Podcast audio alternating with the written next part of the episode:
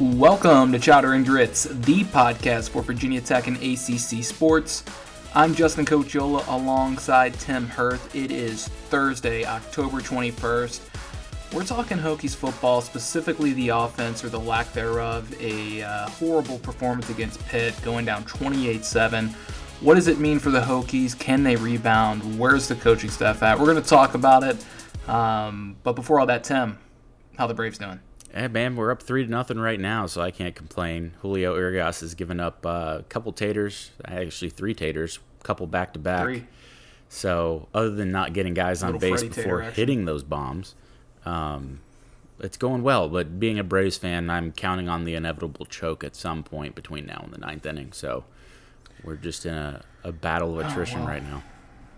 Yeah, game uh, game three gave you that Oof. in the eighth. It was. Uh, it was a brutal, brutal way to finish the game after what felt like Brother Braves is going to sweep them here. But yeah. Uh, yeah. hey, off to a good start tonight. Got to be a goldfish. Got to move on. Yeah, you know?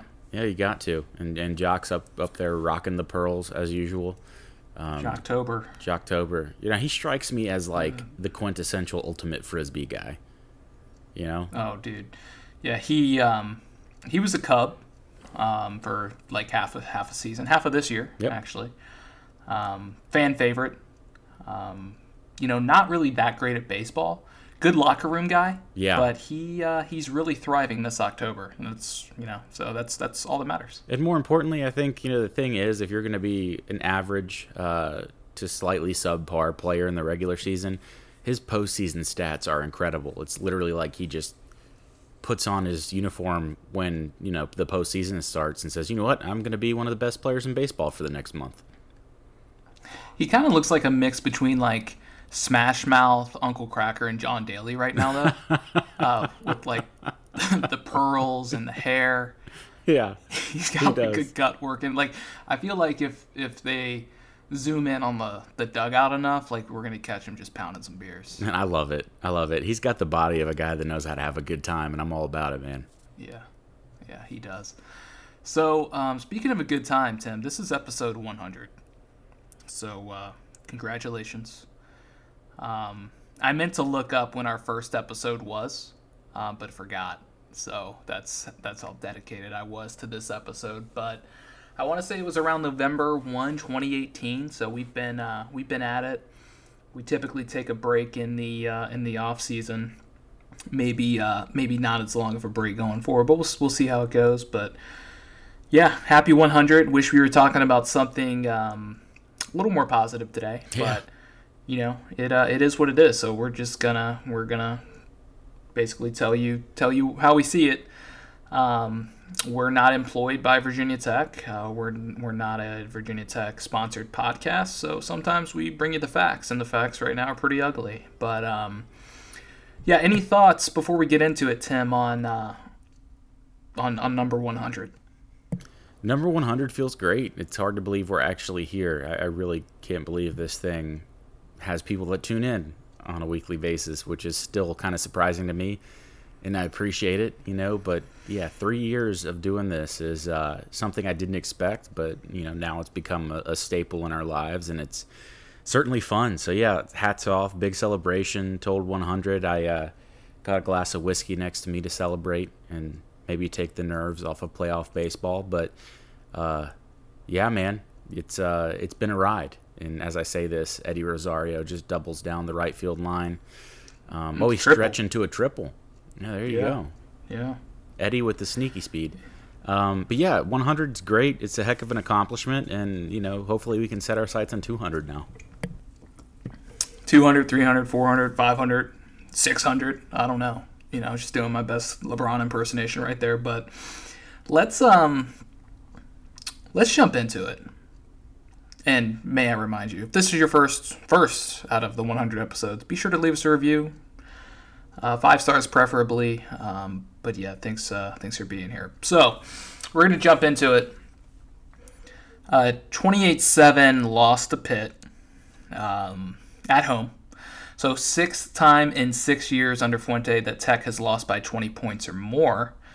Uh, when Fuente took over, that really hadn't happened in, you know, maybe once in the last 15 years in the Frank Beamer era. Just I'm just throwing some perspective out there. Again, facts. Um, worst offensive performance under Fuente, fact. The offensive rankings are near the bottom of the FBS, another fact. Um, and I also want to emphasize this team, I don't want to say the team sucks, because it, it, it, doesn't for the most part. No. Two thirds of the team is actually pretty solid. Yeah, agreed. Uh, the offense is the problem, the big problem. Like, we're worse than Clemson now problem. And it's 120th nationally, Virginia Tech is in total offense. That's 310 yards per game. That's 116th yards per play at 4.72 yards per play. So if you look at it, you got to go back to 2008. So what was 2008? Okay, 2008, you had a young Tyrod Taylor. Um, coming off a season in which your offense wasn't very good. You were winning ACC championships. You had a defense that was top 10 caliber. And I always look at those years, Tim. I mean, we were in school um, then, and you always felt like if, if Virginia Tech had an offense in those years, that they were a national championship contender, and they definitely would have been. But it just didn't. Uh, it just didn't play out that way. You flash forward to this year, with a coaching staff that was supposed to bring a high powered offense to town. And their efforts against Power 5 teams this year 17 points, 21 points, 22 points, and 7. Okay, so that's Power 5, ACC, Big 10, Big 12, SEC, Pac 12 caliber conferences. Against FCS teams, not much better, 14 points. Defensively this year, and this is what's frustrating, is Virginia Tech was a liability de- defensively last year. All we wanted them to do was give the Hokies a fighting chance, be in the game, keep Tech in the game. Don't don't let the offense not be able to keep up with the scoring. And what's happened is the exact opposite of that. Tech has the, a top 30 scoring defense in the country. You know, they have the top a, a, a, top 27 team in the country when it comes to pa- pass defense. They're 26th in yards per attempt. So it's like the defense has corrected itself in year two under Justin Fuente, under Justin Hamilton, excuse me. And you look at the offense, and we're taking, we're not just taking a step back, we're taking lots of step backs. And you look at Burmeister, who's 94th in the nation in efficiencies. QBR is at 44. The average QBR in the country is 50, but it's going down each week. And I think what's been most frustrating this week to me that really is is not sitting well with me is Fuente and company. They keep blaming Burmeister. And it's it's bothering me the most. Oh, we're we're trying to make the offense less complicated for Burmeister. Oh, he's not executing at a high level. He being Burmeister. Oh, he's not confident.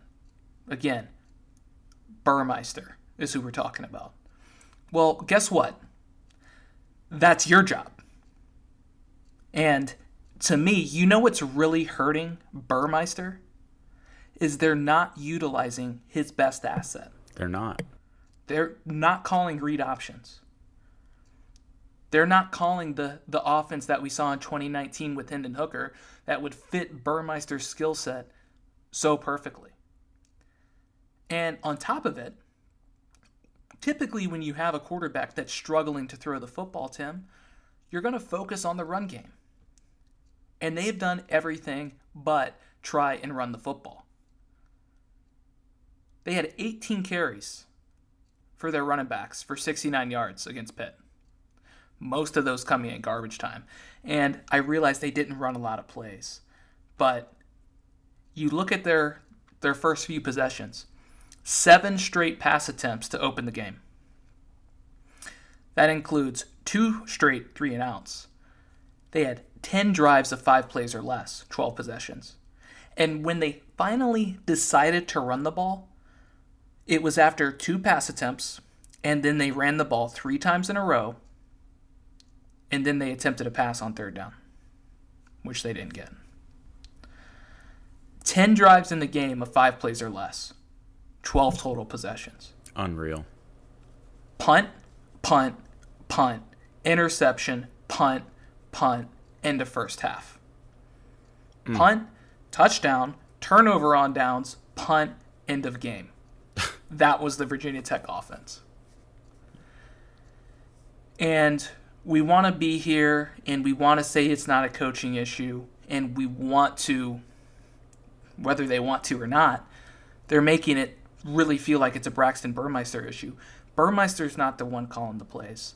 Burmeister didn't call seven straight pass attempts to open the game in extremely windy conditions. Guy who's been battling a shoulder injury. You could see the ball fluttering out there. He didn't have the zip on the passes. It was getting caught up in the wind. So instead of trying something in the run game, you call seven straight passes, three straight runs, and then you go back to the pass. What what kind of balance is that? There's no balance. And it, it's just extremely frustrating. And literally at this point, if you're Justin Fuente and you're looking at it from our perspective, then I know what I'm about to say is going to sound absolutely ridiculous. But if you're Justin Fuente and you're in reality, and you're able to sit there and say, okay, we started the season 3 and 1, the offenses look terrible. Whether I think it's on Burmeister or not, maybe there needs to be a change in how we're handling the offense. Maybe I need to become more involved. Maybe I need to spend less time with the scout team offense and getting the defense ready, and more time with the first team offense and focusing on where they're lacking with Brad. Even if you just made that change. But no. If you're Fuente, you're 3 and 3. You know you have to win the Coastal to save your job.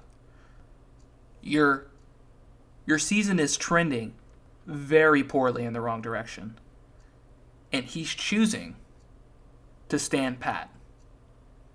He's choosing to do nothing to change what they're doing on offense from a preparation standpoint, from a play calling standpoint. And to me, that means he's choosing to be dismissed at the end of the season. Because if he doesn't change it now, the season is half over. They're one and one in the ACC. There's still time. They have a very doable schedule ahead of them a lot of it on the road, but a very doable schedule. And he is choosing to do nothing. Which to me tells me he's okay being fired at the end of the season. Why that could be, I don't know. Is it because he's got $10 million waiting for him? I don't know. Is he tired of Blacksburg? I don't know. And again, I know how ludicrous that sounds. And I don't think the players disrespect Fuente but they're it's not working under Brad. And he is choosing to do nothing week in, week out. The writing is on the wall, and he's going to go down with the sinking ship, and the Virginia Tech season is going down with it. Because if they don't change now, if he's not calling plays or if he doesn't put somebody else in charge of calling plays, and I'm not saying that's going to fix everything because it's not. But you have to make a change. You have to try to do something different and not put the entire onus on your quarterback. But that's what they're doing. Yeah, they are, and it's frustrating because you hear those comments in regards to Braxton, and my mind always goes back to okay, you had three years to determine who you wanted to guide the ship of this offense. You ran off to legitimate quarterbacks because you felt strongly enough that Braxton was a, talented enough, was good enough to lead this team, and was good enough to have this offense performing at a high level. So when I hear any sort of even, uh, let's not call it direct blame, but tangential blame on Braxton Burmeister from the coaching staff, it absolutely drives me nuts. Because this is your fault. Braxton being in this position and not being ready is your fault. So I don't want to hear any sort of slight shots at Braxton. I don't want to hear anything like that because that that's all there is to it.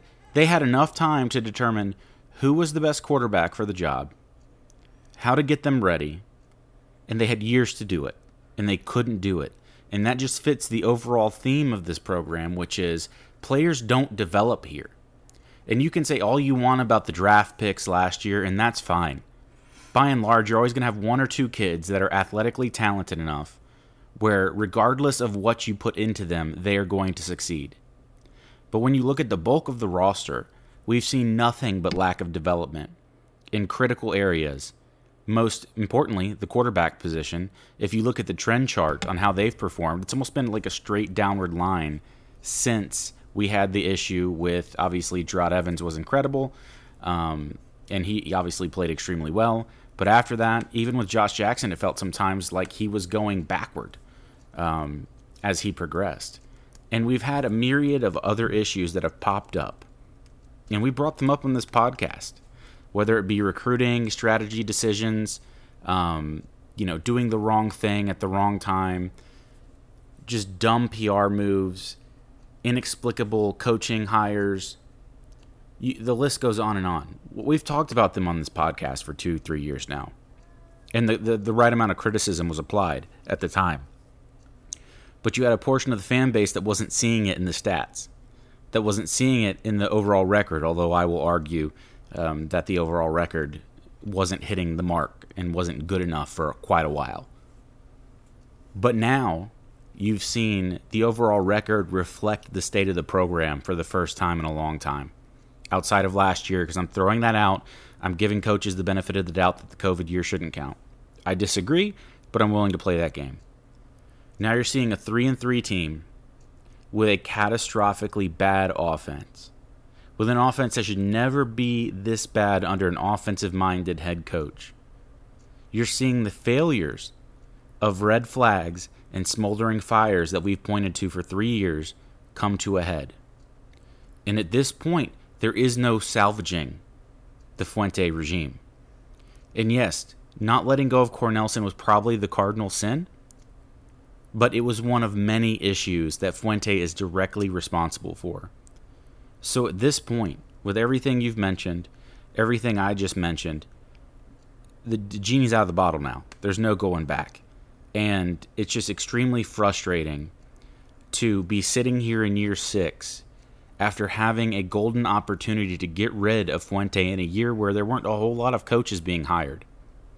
To now looking at an offseason where we have two choices we either, with our chests out, declare that we are okay with mediocrity, and then our football program is no better than Boston College's, and that's our standard now.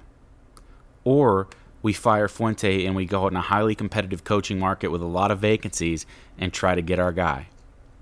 Neither situation is ideal, but in six years, the what you're getting out of this offense given that you had a three year run up to the selection of this quarterback, a guy who was clearly Fuente's guy from the jump, and years of poor situational play calling, poor scheming issues, poor consistency on the offensive side of the ball, there's nothing you can do. You can't put lipstick on this pig. So, obviously, you got to pick door B here, which means because we've delayed to this point, because we couldn't see the signals when they were showing up to us early, and because we didn't have the backbone enough to say enough is enough. We have standards here at Virginia Tech that aren't being met, and it's time to hit the bricks. We've boxed ourselves into a corner where the program has suffered greatly because we hung on to a coach that quite que- clearly wasn't up to snuff years ago. We've boxed, boxed ourselves into a corner where the program has taken a hit. And I hope it's not a permanent hit. But you're going to have to dig out of, of years of bad recruiting, which is going to take two to three years and you're going to have to get somebody that understands the standards here and gets this ship righted. And we've backed ourselves into the corner because now we're in a highly competitive job market with multiple big name schools opened up with, with vacant head coaching positions. And it's just frustrating to see. I'm glad everybody's on the same page, but it is frustrating because these were not issues that were hidden in the run up to this. These were known issues, and we waited until they completely came to a head and the fire became a blazing inferno before we actually decided to address this. And this is under the assumption that we will address it. Because at this point, I can't imagine a scenario in which Whit Babcock leans back in his chair in his office at the end of the offseason and says, you know what? We're on the right track. Yeah, I um you know, when I was reading some of the the sound bites from the press conference, especially the one about essentially dumbing down the offense for Burmeister. So you alluded to it. This is the third year Burmeister has been here. It has nothing to do with the complexity of the offense. I'm sorry. You know, a lot of the commentary I've seen on Twitter, which it is what it is, right? But oh, I feel so bad for the receivers. They're not innocent in this. I mean, how many drops were there against Pitt? Seven? Yeah, I mean, there were pathetic. drops left and right. I'm sorry. Like, it's a team effort. It's not just Burmeister. And I, I feel like it's easy to, to pinpoint Burmeister. And yeah, he's not playing great. But there's no run game. They're not even trying to run the football. They're not even trying. Okay? Not at all. And then when you do put the ball in the air, there were a number of third down drops that were absolute drive killers in that game. So I- am tired of seeing, like, oh, poor this guy and poor that guy. Like, no. Screw that. Okay? This entire unit has been garbage the coaches, the players are not executing at a high level. They're just not. They're not. And I, I'll I, I've just watched it. I have plenty of issues with the coaching. Okay.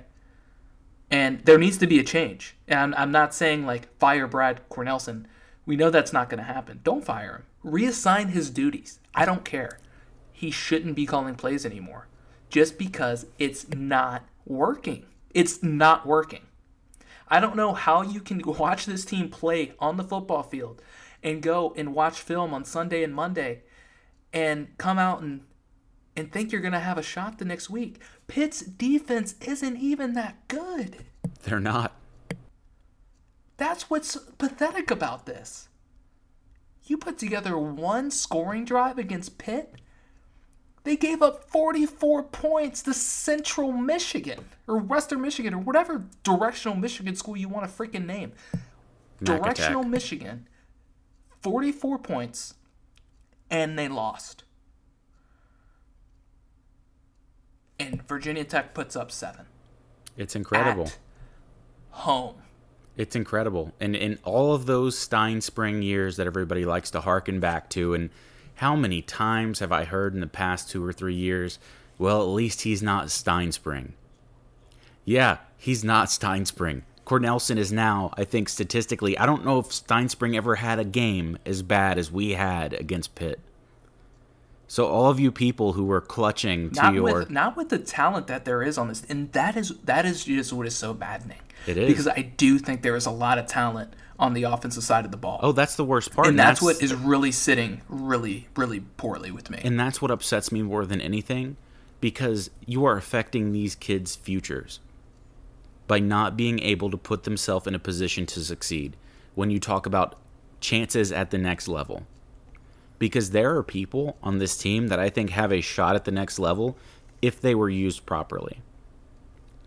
I think Trey Turner could be an NFL wide receiver but I'm not sure he's gotten the best wide receiving coaching here because none of our wide receivers can get any sort of separation.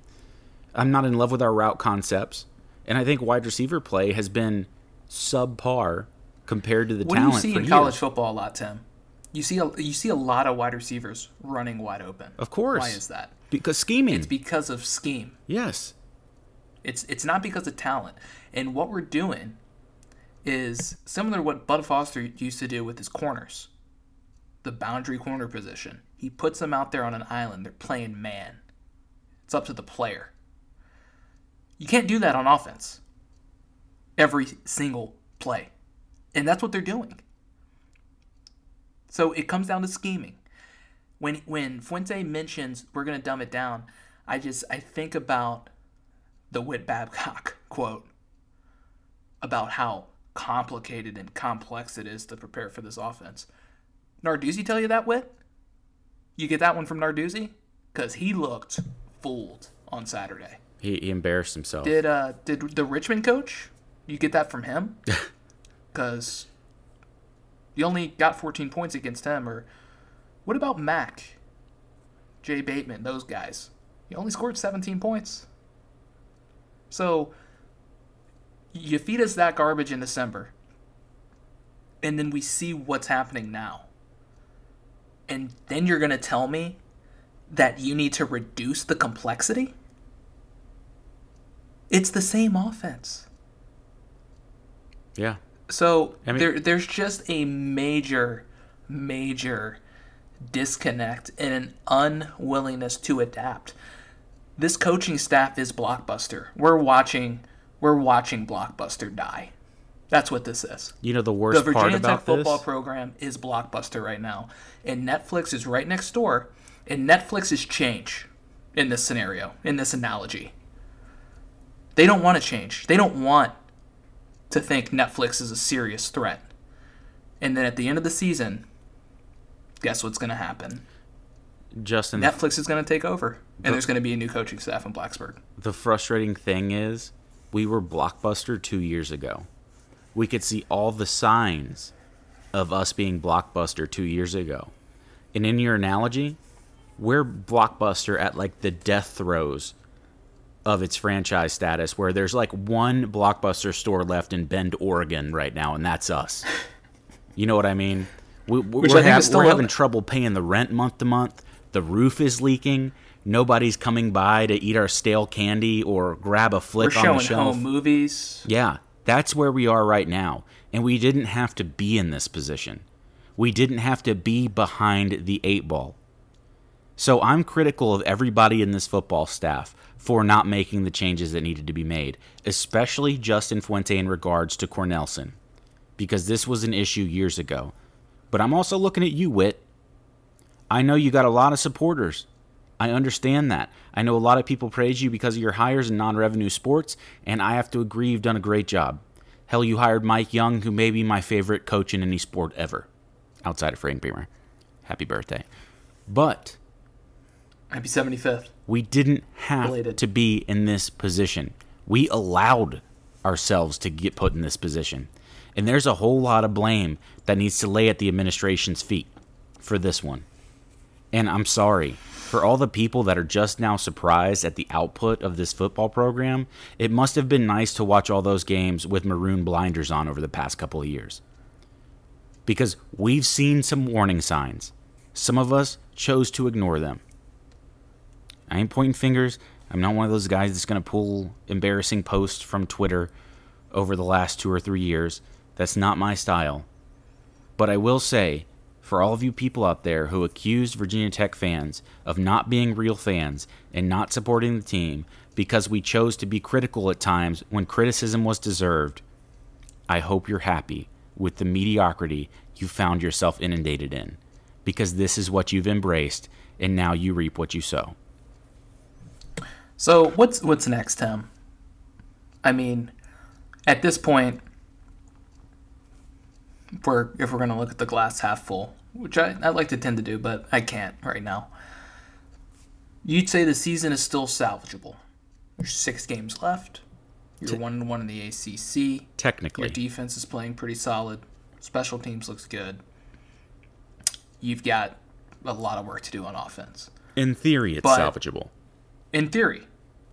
But in reality, It's done. there's very little reason to have hope at this point. yeah, I mean, you're not you're not winning games with this offense. Period. No, you you cannot win football games with this offense. The offense cannot move the football. It cannot move the football. As we said, Pitt is not a good defense. Richmond, not a good defense. You know, 21 points combined in those two games. And even if it just got a little bit better, it would still be terrible. And there's just no reason to think it's going to. That's a fine point. You've got two home games left this entire year Syracuse this week, and then Duke in the middle of November. But what we've seen under Fuente is home, home games don't matter. Virginia Tech doesn't really win at home under Fuente. There's no home field advantage.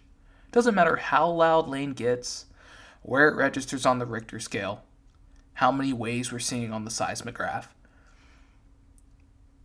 There, there's there's not much of a home field advantage at Lane anymore. No. It's still an intimidating place to play. But Virginia Tech doesn't win. Well, it's intimidating until you see the offensive scheme and until, except in years prior, obviously, I'm not talking about this year in particular, but the defense and the offense didn't do anything to back Lane Stadium up. They, they didn't do anything to support the fans. Yeah, we created a rowdy environment, but the players weren't put in a position to exceed. The players weren't put in a position to make the opponent uncomfortable. When Lane Stadium was a fortress, it was supported by a defense that wanted to rip your head off with playmakers yeah. everywhere, with guys that wanted to do everything they could for the state of Virginia and for that VT on their chest. This is not to say these guys that we've got right now don't love Virginia Tech or don't battle it or leave it all out on the field, because they do. We've seen that. Braxton Burmeister proved that on multiple occasions. We've seen it from everybody in this team that they care. But they've been let down from the top for so long that we've completely neutered any ability to have Lane Stadium be a fortress. And that's probably the most heartbreaking thing is you've got one of the best fan bases, if not the best, I'd fight you on this one, the best college football fan base in the nation in Blacksburg, Virginia, who is hungry for a winner and will give up almost everything to make that environment as hard as possible to win in. They just want to see some reciprocation and we haven't had reciprocation for five years. And we're well yeah, past I mean, enough is enough. We're well past that. What's what's typically common of teams that can't win at home? They're not good. They're not good. Period. I think Fuente's 16 and 8 at home. I mean, not good enough. Virginia Tech's not a good football team. Simple as that. Good football teams win at home. They win close games. This team does not do that. This program doesn't do that. And they haven't done it for years. Well, you, you hit on a big one there, Justin. Worse. I don't want to stop you. But you mentioned Virginia Tech doesn't win close games. You remember that stat I threw out last week? Was it 2 and 13 when the spread was mm-hmm. with 3 or less? Yep. A lot of those games have ended up close and you've got a staff that has proven they don't have what it takes to win football games. This is not a winning staff. And this is not something you can cure at this point. Six years in, you are what you are. Six years in, your numbers tell the story. And I hope that the administration is able to parse that out and not lean on the fact that El Fuente is such a nice guy. I'm sure he is. I'm sure he's a great guy. He seems like a great dad. Um, some guys just don't have what it takes. Some guys don't have that winning edge. They don't make the right calls in the right situations. They crumble under pressure. And we crinkle quicker than a Dasani bottle at a Justin Fuente press conference under pressure. And that's not going to change. What we are now is a known quantity. And until we change it from the top, it's not salvageable. And I don't care if you fire Cornelsen at this point. If you fire him in the offseason and say, okay, we'll give you a, another shot here, pick another offensive coordinator, what offensive coordinator worth his salt is going to sign on for a one year gig at Virginia Tech with a, with a head coach on the hot seat? Not one. Not one. Probably one that has never called plays before. That's right, which is what we had with Cornelsen, essentially, whose you know experience, wealth of experience, was that of being the offensive coordinator at Northeastern State in Oklahoma. We've tried that already, and we, we can't continue to do this. It's an it's an exercise in futility to continue to think and bury our heads in the sand and assume that these problems will go away with time because they won't. At this point, the only thing left is exacerbation. And the longer we wait, the worse it gets. Yeah, and unfortunately things are they're going to get worse before they get better. Syracuse has a tough defense. That's going to be an ugly ugly football game. So brace yourself. Four out of their last five are on the road. All of those games very winnable. If you had a offense that could score points, the Hokies don't. They're not going to be able to keep up. I don't. I don't even see a path to beating Miami, who looks terrible. UVA scores way too many points. The defense could maybe keep them in striking distance of a Syracuse, BC, Duke, GT, but all those games are toss ups at best at this point. So if I'm sitting here realistically to you and I'm, I'm going to give you like a realistic assessment based off of everything we've talked about, realistically, I think Tech has a good chance of winning maybe two games the rest of the year. Now, if things get better and the offense somehow turns a corner overnight, again, I have seen zero reason to believe that's going to happen, they, they can win more. But uh, until that proves out week in and week out, I'm just trying to be realistic for you. And at this point, I don't see Virginia Tech as much more than a five or six win football team come season's end. I see them with losses to Miami, to UVA, um, probably a win against Duke, and probably losses to Syracuse, Boston College, and maybe Georgia Tech. So we're just going to have to see how it plays out. But until there's willing to be some kind of shakeup other than on the shoulders of your quarterback, who again is struggling, but you're not putting him in the best position to win football games. So a lot to to shake out over this what I believe is probably going to be the final six games of Justin Fuentes' Virginia Tech coaching career, um, unless something drastically changes. Um, so we'll see. So I think we've beat the horse enough. Let's go around the ACC, Tim. Clemson survives against Syracuse 17 14. Uh, absolutely brutal game to watch. I mean, really difficult on the eyes. Sean Tucker uh, lit up Clemson in the first half. I think he had something like 130 yards rushing, but was held in check in the second again, it was just a mix of defense, but mostly like really terrible offensive play. DJU, um, I'm not sure he's got a future at Clemson, to be honest. Uh, just another underwhelming performance. Uh, I'd imagine that they're going to be trying to bring in somebody from the transfer portal or, you know, hit the recruiting trail hard, but uh, they get it done on the road. They're still winning football games. They've only got one loss in the ACC. Um, and then Syracuse on the flip side Another close loss, their third straight, uh, but they do look like a much better football team than in years past. They do. Um, and, you know, Clemson keeps squeaking out these really close games, and I still am just waiting for DJU to look remotely like the guy that played against Notre Dame last year. And I just can't figure out how far he's fallen mentally and how the game has slowed down for him this much, and not in the good way when you typically hear about the game slowing down. I meant his physical ability to respond to the mental synapses that are firing in his brain to allow him to play quickly enough to make that offense effective. And it's clear that it's just it's it's probably not going to happen this year. And that's hard to wrap my head around, but you know, beyond that enigma, um, Clemson's going to have to keep gutting these games out, and they've got the defense to do it. It's just a matter of how much more can DJU give them from what we've seen already.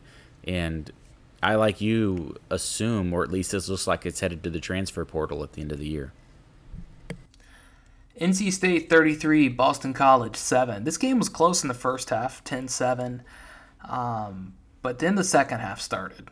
And uh, really a terrible way to start the second half. Boston College fumbles the punt uh, has it returned for a touchdown. Then Grosel on the next drive throws an interception. NC State turns it into seven points, gets up 24 to seven, and never looks back. Boston College never recovered. Uh, the Wolfpack pitch a 23 0 shutout in the second half, and uh, Devin Leary and company are rolling. Yeah, NC State's rolling. Just a matter of finding consistency in every game. I mean, obviously, you had the Mississippi State game where they weren't sharp to say the least, and the Louisiana Tech game where they weren't quite the NC State we've seen in some other games this year. And if NC State can find that consistency, um, you know, I think this is a year that they could win their side of the division and go to the ACC title game, which would be, you know, that's been Doeren's goal since he got to NC State, and they've certainly got the talent to do it this year. Um, not to foreshadow too much or get into the other side of things, but I think this Miami game coming up will tell you a lot about the Wolfpack. Um, but things are looking good right now. That Boston College game, uh, and Chestnut Hill is always a hard one. and uh, NC State coming out convincingly on top after the whistle sounded. Yeah, for sure. Uh, UNC survives Miami 45 42. Uh, again, another game for Miami that comes down to the wire. They just can't get it done. Ended with the Tyler Van Dyke throwing an interception in the red zone uh, in, uh, I think, the last like 15 seconds of the game. So, another heartbreaker. Their coastal hopes are, are dwindling. I'm not going to say they're gone, but they don't look good. They're 0 2 in the conference. Losses to UVA and North Carolina. For UNC, I, I guess they just don't have a defense this year. I don't know. Um, Sam Howell, big day on the ground, 98 yards, two touchdowns. Okay day through the air. Um, but, you know, UNC, they hold it 3 and 3 in conference play. They're alive in the coastal. Uh, not not very good chances, but they're alive. So they're they're winning. Um, and that's kind of what matters at this point. Yeah, they're alive. Um, you know, when you look at the statistics for UNC on the year, specifically uh, versus the rest of the ACC, I think the more shocking thing is that Sam Howell's kind of middling as far as stats go. Um, which, if coming into the year you believed the media hype that he was a Heisman candidate, and I certainly bought in. I mean, I loved a lot of what I saw of Sam Howell last year. The fact that he's where he is right now is certainly surprising and UNC escaping with a bit of good fortune there at the end because it looked like Miami was about to uh, put the nail in their coffin uh, until an unfortunate turnover happened and UNC was able to walk away with the W. But um, yeah, UNC continuing to be a, certainly a, a, strange team and not at all what everyone seemed to expect coming into the season. UVA 48, Duke nothing. Just a uh, hmm, brutal, brutal brutal beatdown by the Cavs on the old Dukies. Luckily, not a whole lot of uh, Blue Devil football fans out there to kind of feel that pain, but uh, yeah, just a, another embarrassing performance by Duke. Uh, you'd have to think that there's going to be some kind of change in direction of that program pretty soon. Uh, forty-eight nothing is, uh, yeah, that's that's that's going to sting for a while. Justin, would you say the UVA offense has a lot more talent than Virginia Tech? I don't know. No, right. So I just want no, everybody to point really out don't. this is what effective. I think they have a better quarterback. Right. Well, that that speaks to my point. This is what effective offensive coaching looks like, and what effective development at the quarterback position looks like. Because the growth we've seen from UVA's quarterback this year uh, compared to last year is just astounding. Obviously, he fits well in the scheme, and they are getting people open constantly because of good scheming and effective play calling. This is not uh, to say that UVA is talent wise far better than Virginia Tech. I think they're probably about on the same playing field on the offensive side of the ball, talent wise. Um, and a lot of that quarterback disparity you see is due to good development. But I will say this is exactly why Virginia Tech needs to change it up because when you talk about Netflix, if we're Blockbuster, UVA is Netflix and what you see from that offense in that coaching, it's not going anywhere. So if we want to continue to compete and continue to be better than little brother, we've got to make a change because this is what effective offensive football looks like. And UVA continues to go out there and shows despite not having what I would call a dynamic playmaker, they're getting the most out of their talent in a way that many struggle to in college football and certainly Virginia Tech can only hope to aspire to at some point within the next few years. So let's jump over to the Syracuse preview. This is going to be a tough game to watch, um, to experience, really, in any way, any capacity. Um, quick look at Syracuse here. Dropped three straight to Florida State, Wake, and Clemson uh, lost every single one of those games by three points. So they're a tough team. They compete, they control the clock, they play good defense, they play good special teams. Had it not been for uh, a laces in um, placement of a kick, they probably go to overtime with Clemson because um, their kicker is one of the best in the country. So, you know, I think for Syracuse at this point, what's most important is their offense has gone in the opposite direction of Virginia Tech's this season. They came in with no identity and have since established one. They made the change from DeVito, they moved over to Garrett Shrader. at quarterback. And Shrader's a guy who, not a big threat throwing the football, but he's somebody who can beat you with his legs. And you add that in with a Sean Tucker, who, if you haven't familiarized yourself with Syracuse or you don't know who Sean Tucker is, you should probably familiar, familiarize yourself with him because he's one of the best running backs in the country. Borderline Heisman candidate? He would be if he wasn't at Syracuse. Right, exactly. And he's second in the nation in rushing. He's got 948 yards on the ground. He's averaging 6.1 yards per carry. Syracuse is averaging 231 yards on the ground. They've rushed for 20 touchdowns.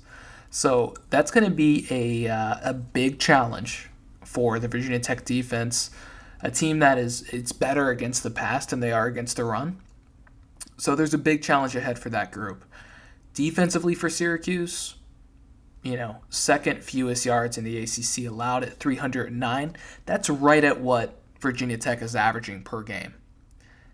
They lead the league in sacks at 24 and tackles for loss with 52. So it, it's going to be a tough one um, for Virginia Tech to win. Uh, to be honest with you, I think some of the keys to the game for me, Tim. The first one I've got here is block Cody Roscoe. Who's Cody Roscoe? He's a defensive end transfer from, I want to say, McNeese State. Roscoe has seven and a half sacks and ten and a half tackles for a loss this year. So, pretty dominant player there on the defensive line for the old Orange, with a Virginia Tech offensive line that's been shaky. And you mix that in with the offense that's struggling. If they have Roscoe living in the backfield, it's going to be a long day. So, how you handle him um, is going to be a big key to success on how Virginia Tech can come out and sustain drives. The next key, Tim, establish the run. You know, I think I, I beat that drum quite a bit in my previous comments. Just try and run the football, commit to it, have a plan. There's been no plan around the run game. It, it feels very ad hoc to me, very fragmented. It's just, it's difficult to understand. You call seven straight plays, uh, seven straight passing plays, and then you run the ball three straight times, and then you pass the ball four straight times, and you run it twice. I mean, I mean that's not that's not balance. You know, that's a squirrel running around the yard with an acorn. You can't figure out where to bury it. There's no plan. So, Virginia Tech has 17 running backs on the roster, and they can't find one that they like. So, that right there is an indictment on the staff get it together, focus on the run, maybe find some success, but stop quitting on the run game. Maybe you'll give yourself a chance to win. Couldn't agree more. I think that's been one of the most disappointing things for me in this offense has been the inability to figure out how to have an effective run game with a stable of running backs that we've got. Um, I see that as a huge indictment, and it's something that's got to be corrected. You can't have a two dimensional offense if you have your halfbacks essentially giving you nothing. And with the guys that we have on this roster, I can't see this as a talent issue. Now, a lot of it has to do with shuffling of offensive line, but I don't want to hear excuses in regards to this in year six. Figure it out. And this is the game we need to do that. Last key to the game contain Tucker. They're not going to be able to stop him. He's too good.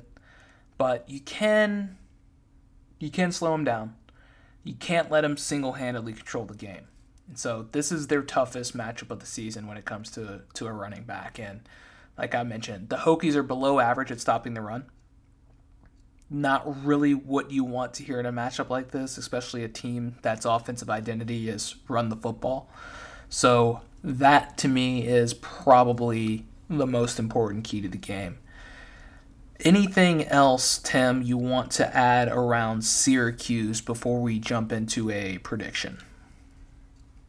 Nothing to add. I just think it's important to point out we haven't faced a truly elite tailback this year, um, and we are going to see that in spades this coming weekend.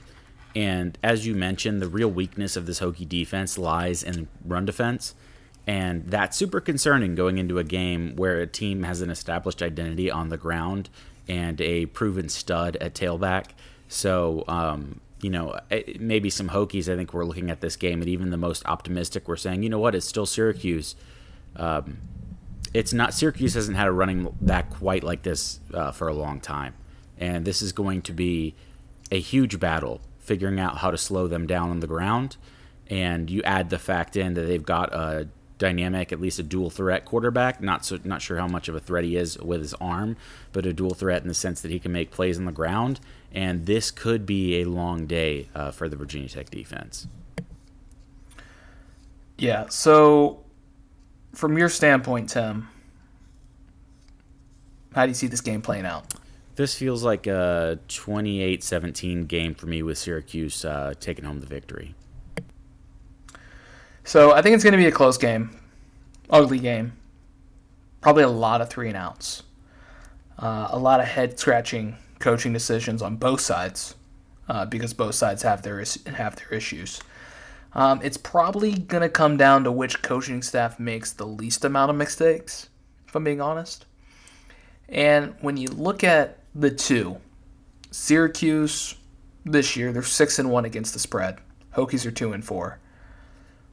Fuente is two and thirteen when the spread is three points or less. Right now, the spread is sitting at minus three and a half in the Hokies' favor. So I'm taking Syracuse. I think they went outright. Yep. I've felt like they'd win outright for a couple of weeks now. Even before going into the Notre Dame game, I had Syracuse circled on the calendar as a matchup that is not very good for Virginia Tech. You look at Syracuse defensively, it's the best defense they're going to face all year up to this point.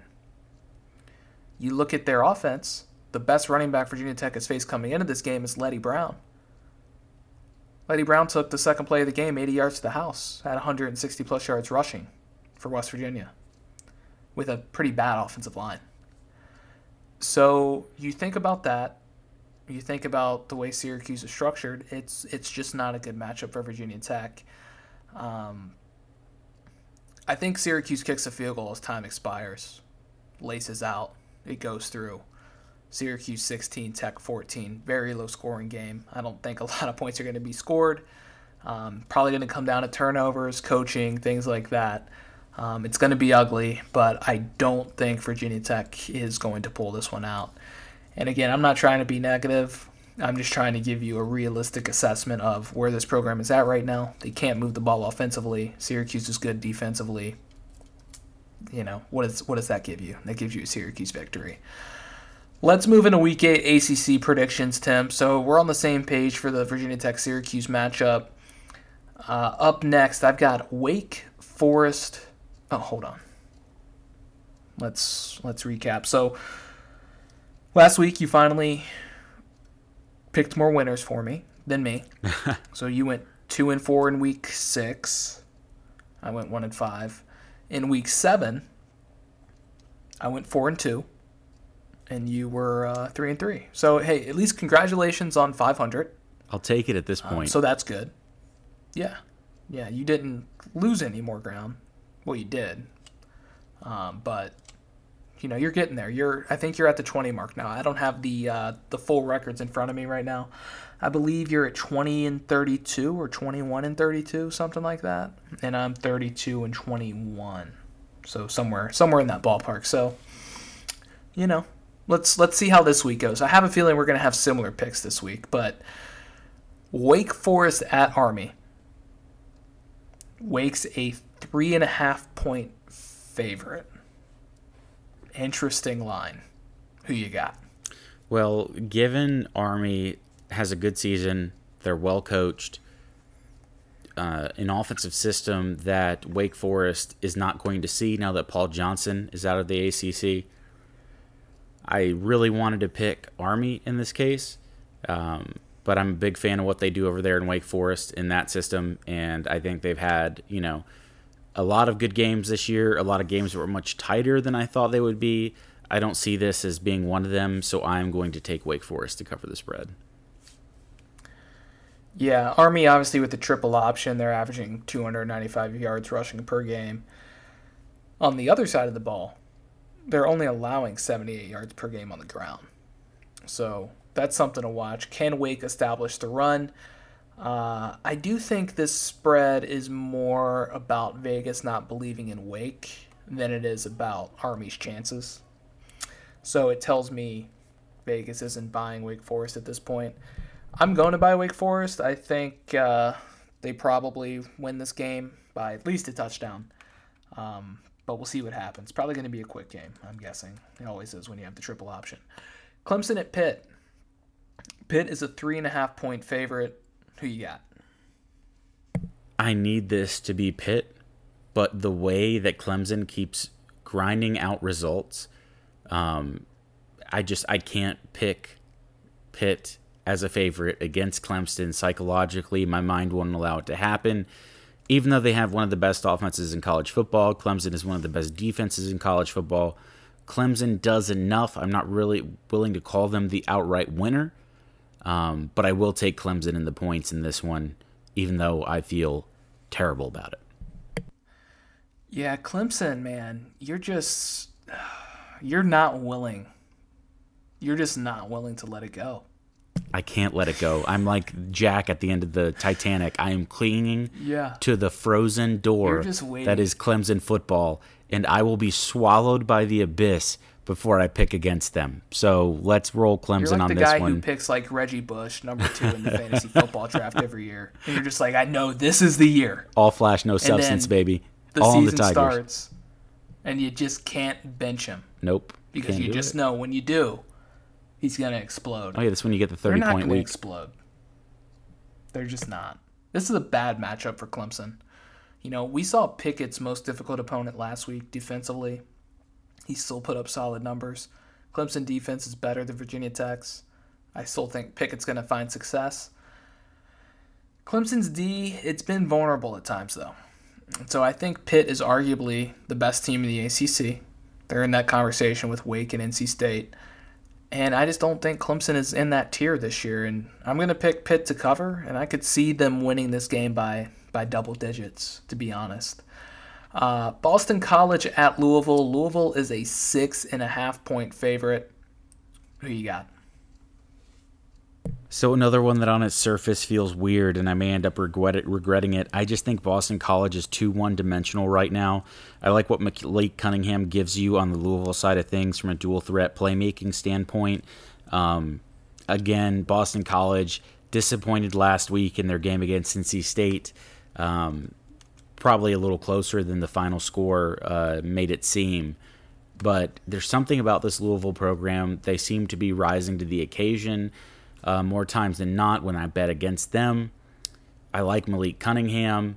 I like Louisville by multiple touchdowns in this game. Like I said, I just think Boston College is a little too easy to game plan for, uh, for a defense that needs all the edge they can get to be effective. I think this gives them enough for their athletic, uh, at least their athletes on defense, to stand out a little bit. So I am going to take Louisville to cover the spread. Um, and obviously, I'm as I mentioned, I'd take them by multiple touchdowns, but I'm really liking the Cardinals in this matchup. Yeah, yeah. I just don't trust Louisville. Um, I don't love Boston College's offense. Don't get me wrong, but they're coming off back-to-back losses. Close loss against Clemson. Like you said, I think the NC State game was closer than the final score indicated, but the score was the score, right? They turned the ball over, and NC State took advantage of that. I think um, Louisville is in this uh, not in the same class as uh, NC State. They're too inconsistent. Um, I think Boston College is better coached than Louisville, and uh, I think BC's defense is going to keep it close, closer than the six and a half. I'm not sure they win. Uh, it's a kind of a coin flip game for me. I may regret it, but I'm going to take BC to cover. NC State at Miami. NC State is a two and a half point favorite. Seems a little low to me, Tim. What do you think? I think it is a little low. I think uh, if you look at the game last year with D'Eriq King, that was a game that NC State had in hand and should have won. Um, I, I, don't think Van Dyke gives them obviously the same playmaking edge that D'Eriq King does. NC State seems to I don't want to say they figured it out, um, but NC State seems to be playing better um, and seems to be trending up, at least in a consistency standpoint. And I think we're going to get more of that. I think NC State is a team with much better coaching than Miami, especially when you talk at coaching at the top. And I think that matters. I think NC State's going to be ready to play. Um, and I agree. I think the spread is a little too tight. So I feel uh, no qualms in saying that NC State covers the spread, gets the win. Yeah, this is the lock of the week for me. I'm going NC State. I'm going to throw some extra bills at this one, just like I did UVA last week against Duke. Uh, Miami's D is going to give up a lot of points. That's what Miami's defense does. NC State actually has a good defense. They're only allowing 14 points per game. I think you mix that in with Van Dyke, who's still young. He's inexperienced. He's making poor decisions in key moments. Uh, for me, worst case scenario, NC State wins the game by three points. That gets them the cover in this scenario. I like the Wolfpack. Georgia Tech at UVA. UVA is a minus six and a half point favorite. How you feeling? Another easy one for me here. I'm going UVA. I just like too much what I've seen from that offense, and they are rolling at the moment. Um, I think Armstrong is playing at a borderline elite level. Um, and even though I do like Georgia Tech more than their record indicates, I'm going to take uh, obviously the Cavaliers here based on what I said to cover the spread, get the win, um, and go home happy. Yeah, I'm taking UVA too. I think uh, they've just got too much firepower on offense. Um, you just don't know what you're going to get from Georgia Tech. You know, what team's going to show up. They're too inconsistent. Uh, they're too turnover prone. Um, and I just don't think they can put up the points to, to even compete with UVA. Uh, UVA is going to score in bunches. I think it's going to be more in line with the Georgia Tech Pitt score uh, than it would any other game that Georgia Tech has played this year. So I like UVA by uh, by multiple touchdowns. Tim, what's your wild card game of the week? So wild card game of the week, I wanted to mix it up. I feel like I've gone SEC uh, recently, so I'm going to go uh, Big 12 here, and let me look up the spread. The game I'm picking is Iowa State versus Oklahoma State. Oklahoma State coming off of a big, big win last week. Um, and that always, you know, when when I have a team that has a big win, you always look for that letdown in the following week. I think both teams are well coached, but I like Campbell a little bit better uh, than I like Gundy. Um, so I'm going to take Iowa State here as the underdog, and I'm pulling up the latest line, and I'm seeing well, they're not the underdog in this case. They're minus seven against Oklahoma State, but I still yeah. like them uh, in that game. You know, with the game being at Jack Trice Stadium, um, a well-coached team, Iowa State, a team that has no struggle putting up points against an Oklahoma State team, which no surprise, it's Big 12, doesn't struggle with scoring either. I think they're going to win by multiple touchdowns. I see this as a classic letdown game, so I'm going to hammer the Cyclones in this one to cover the spread. Again, come away happy with the win, and uh, it should be exciting at, at least, given the uh, nature of the Big 12 and how these games usually play out. Well, it took eight weeks, but we picked the same wild card game, so that's exciting. You gotta, you had to have some excitement in this 100th episode of ours. But I'm actually on the flip side. I'm going Oklahoma State. I think they're number eight in the country. They're six and zero. Oh. They're going into Iowa State, who's four and two. They've had some disappointing losses. You know, Oklahoma State. They play teams tight. You know, they both had a common matchup against Baylor. Um, Oklahoma State came out on the better side than that. I just I, I think the game, whether or not Oklahoma State wins, I don't really care, but I think they're going to keep it closer than uh, seven points. So, um, yeah, we'll see how that one shakes out. So uh, that is those are our picks. Uh, we'll see how they how they play. Um, the Braves are they're teetering. They're teetering. Don't you say five, that? Five two. Don't you say Is that? five two now? Three point lead or three run lead in the Braves. You should never trust it. It feels tenuous at best. But we're going to try to stay positive yeah. in here and say that the Braves end up closing this one out. But yeah, it's five to two. Yeah. Um, our best friend Chris Martin just gave up a couple runs. That's obviously a shame, but um, yeah, we're gonna keep rolling. We've got four more innings to go, and hopefully, when you guys are listening to this, you're ser- seeing the Braves up 3 1 on the series. That would make me a very, very happy camper heading into one more game in LA um, and a potential to close it out tomorrow. But we will see uh, with the Braves, nothing is a sure thing. When was the last time the Braves were up 3 1 in the series? Don't talk about that. I'm it's so irrelevant. sorry. It's irrelevant. It was as last year, but it's irrelevant. It was the same Don't team, but it's irrelevant.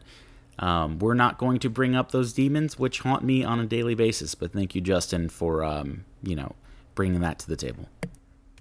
Yeah, well, the Baltimore Orioles got to, they've been to one uh, pennant in my lifetime, and they got swept by the Kansas City Royals. So that's uh, that's where I'm at.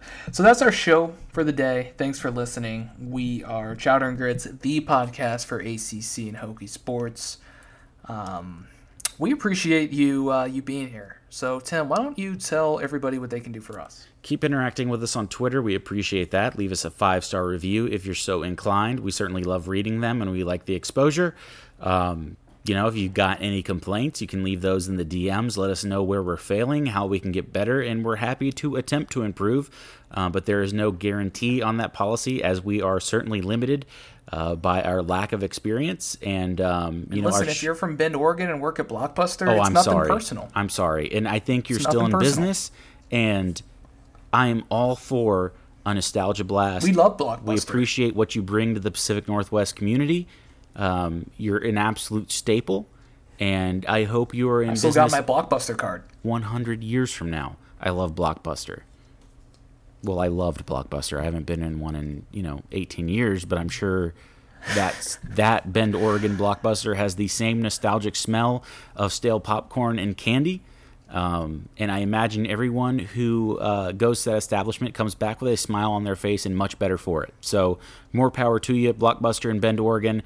Uh, shouts to that analogy because otherwise we wouldn't be able to give everyone the answer to that trivia question, which you may have at Bar Trivia next time. The last franchise for Blockbuster, as of last year, the last time I checked, was the one and only Bend, Oregon. And if it has fallen, um, a moment of silence for Blockbuster. You were an absolute staple of my childhood. Yeah, no, great. I think I may be a blockbuster video for for Halloween. It might be a good costume, but Yeah. that's our show. Thanks for listening, and uh, we'll talk to you guys next week. See y'all.